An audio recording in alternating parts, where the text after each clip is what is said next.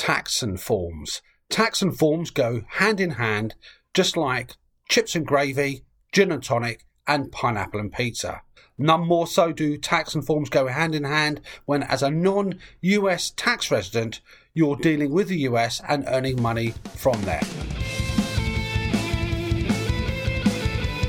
You're listening to the I Hate Numbers podcast with Mahmood Reza.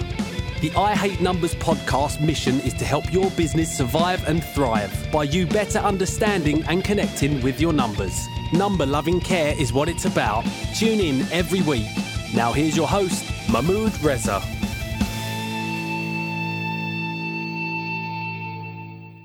Hi, folks. My name is Mahmood, and for the last 26 years, I've been on a mission helping businesses like yours make more profit, save tax, save time, improve what goes on between your ears, your money mindset, and help you have the business that you aspire to have. What's not to love about that? Now, in this week's episode of I Hate Numbers, we're going to be picking up from where we left off from last week when we were dealing with individuals and sole traders who have income from the US. This week, we're going to be focusing on those other types of businesses, so companies, partnerships, and even single trader member companies that deal with the US and the form that has to be completed there. Now, in last week's podcast, I talked about individuals and sole traders and went through what has to go into the form. It's a W8 form and it's called a W 8 Ben form. Now, this week, we're looking at the form that companies, partnerships, charities, and also single member companies, which are companies that have a single shareholder. Now, the curious thing is in the United States, a single shareholder company is not actually recognised as a company as we might do in the United Kingdom. So we've got a couple of extra forms to throw in. More of that later on in the podcast. Now, the form name, and there's always going to be a name for a form, is a W-8BEN-E. I'm going to walk you through what goes into the form. Obviously, forms are ripe for podcasts, and I've got a visual that in the show notes, if you click it through, you can see in visual terms what the form looks like. And in this podcast, I'm going to take you through step by step. Now, one thing to know in the W8 Ben E form, the one that corporations, partnerships, charities, and single member companies will have to complete, is that it's a much weightier tome compared to the one that individuals and sole traders have to complete. It's 30 sections. The good thing is the majority of the sections will not apply to the majority of the applicants who have to complete the form.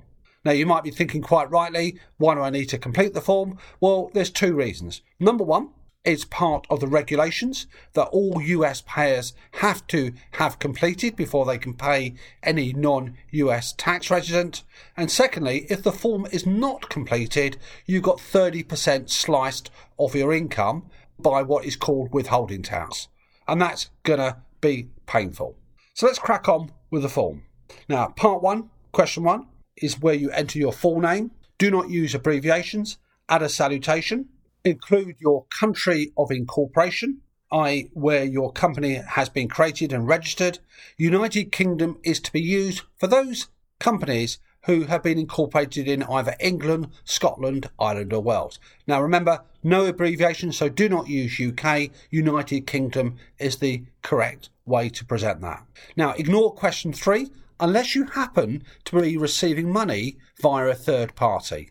Now question four asks what type of entity are you? And this could cause a bit of head scratching.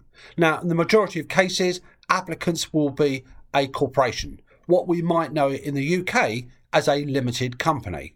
Now, if your company is a single member company, then you have the option of either disregarding that and being treated as a sole trader, which means that your tax situation might be quite erroneous. What you have to do is to tick the corporation box, and then you've got two additional forms to complete. Now, question five, we enter the land of abbreviations.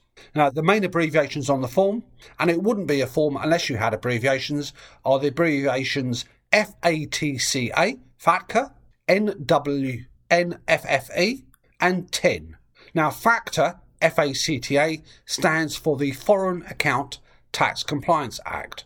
That's the piece of legislation that introduced this particular form. Now, NFFE stands for non financial foreign entity, and TIN stands for tax identification number. I've mentioned those three main headline abbreviations because that's the ones that are likely to apply to your situation. As in all these things, if in doubt, talk to your advisor, seek professional help, and you will be able to complete the form satisfactorily. Now, question six on the form refers to your address. Typically, this is your registered office address. Now, if you have a different address that you trade from, a different mailing address, then question seven must also be completed. Now, question eight refers to your tax identification number. Now, if we're filling this from the perspective of a corporation, a company, or as a partnership, or as a charity, that will be your corporation tax reference. Now, the good thing is the majority of the 30 parts of the W8 Ben E form do not apply to most applicants. Now, part three of the form is probably the more challenging aspect of the form, and that's where you have to specify and make the claim for the treaty benefits that apply to you, and also to make a note of the level of withholding tax you're claiming. Now, let's just row back a little bit here and talk about treaty benefits and withholding tax. Now, all countries in the world have relationships with other countries and they have tax treaties in place. Now, we're focusing on the US UK tax treaty, but as a point of reference, the UK will have tax treaties with many countries around the world and the US likewise. Now, in the UK US tax treaty, it will lay out who has jurisdiction, who has taxing rights over certain types of income. It will also specify, depending on what the type of income is that you have, which article or heading does that come under. Now, in the main, for most applicants who are businesses, Article 7 will refer to business profits and Article 12 will refer to royalty income. The level of withholding tax that you're typically going to want to apply to your income is 0%. It doesn't mean you can escape tax completely, by the way, it just means it's assessed in your UK tax return. If you don't complete that section correctly, then the payer will have to withhold 30% withholding tax. Now, question 14 tick that if you are the beneficial owner of the income and your tax resident in the United Kingdom. Now, there's a strange phrase here called the ownership and base erosion test, which is a box that you normally will tick. Now, in essence, the ownership and base erosion test for the majority of situations is you confirming there is a bona fide commercial and economic connection between you, the UK, and the US. You need to tick that box to get the entitlement under the US UK tax treaty. Now, question 15 now, question 15 you are going to stipulate which relevant article from the US UK tax treaty you're claiming relief under and from withholding tax. Now, the various types of income, as I mentioned earlier, are categorised by articles. Article 7 refers to business profits, and Article 12 refers to business royalties. Now, if you have other examples of income like dividends, capital gains, rental income, then you need to stipulate and state the relevant article that applies. Now, in the last thing in this section, you need to add a form of wording that says, in essence, that you are not a US resident entity, you don't have a permanent establishment there, and you don't carry out business in the United States. Obviously, add that statement if it's true for your particular situation. If you don't add that key statement, you run the risk of the form being rejected and having 30% withholding tax applied. Now we move on to part 30 of the form, and I haven't mentioned every single part of the WBEN-E form because most of it will not apply to most people. Now, part 30 of the form is the certification part, the sign off section. Typically, directors will normally complete this part. You need to print your name, enter the date, and remember to enter the US date format. So that's month, day of the month, and then the year using a four digit notation.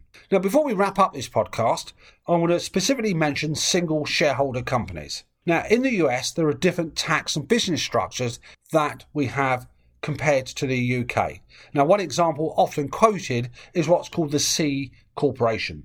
This is the most common form in the US, and this is largely similar to the UK limited company, i.e., for a UK limited company, the taxation situation is the company itself pays tax on its profits. The individual shareholders' directors will pay tax on the basis that dividends are withdrawn or salaries paid to the owners. Now, if you want that applied to you, you're only going to be paying tax, obviously, on the dividends that come out, then you've got to complete two additional forms. The two additional forms are what's called an SS4 and an F8832 form. Now, the F8832 form is the one where you're going to be classifying yourself as a foreign entity, electing to be classified as an association taxable as a corporation. Now, that's a bit of a mouthful, but effectively, complete those two forms. There are help notes issued by the IRS.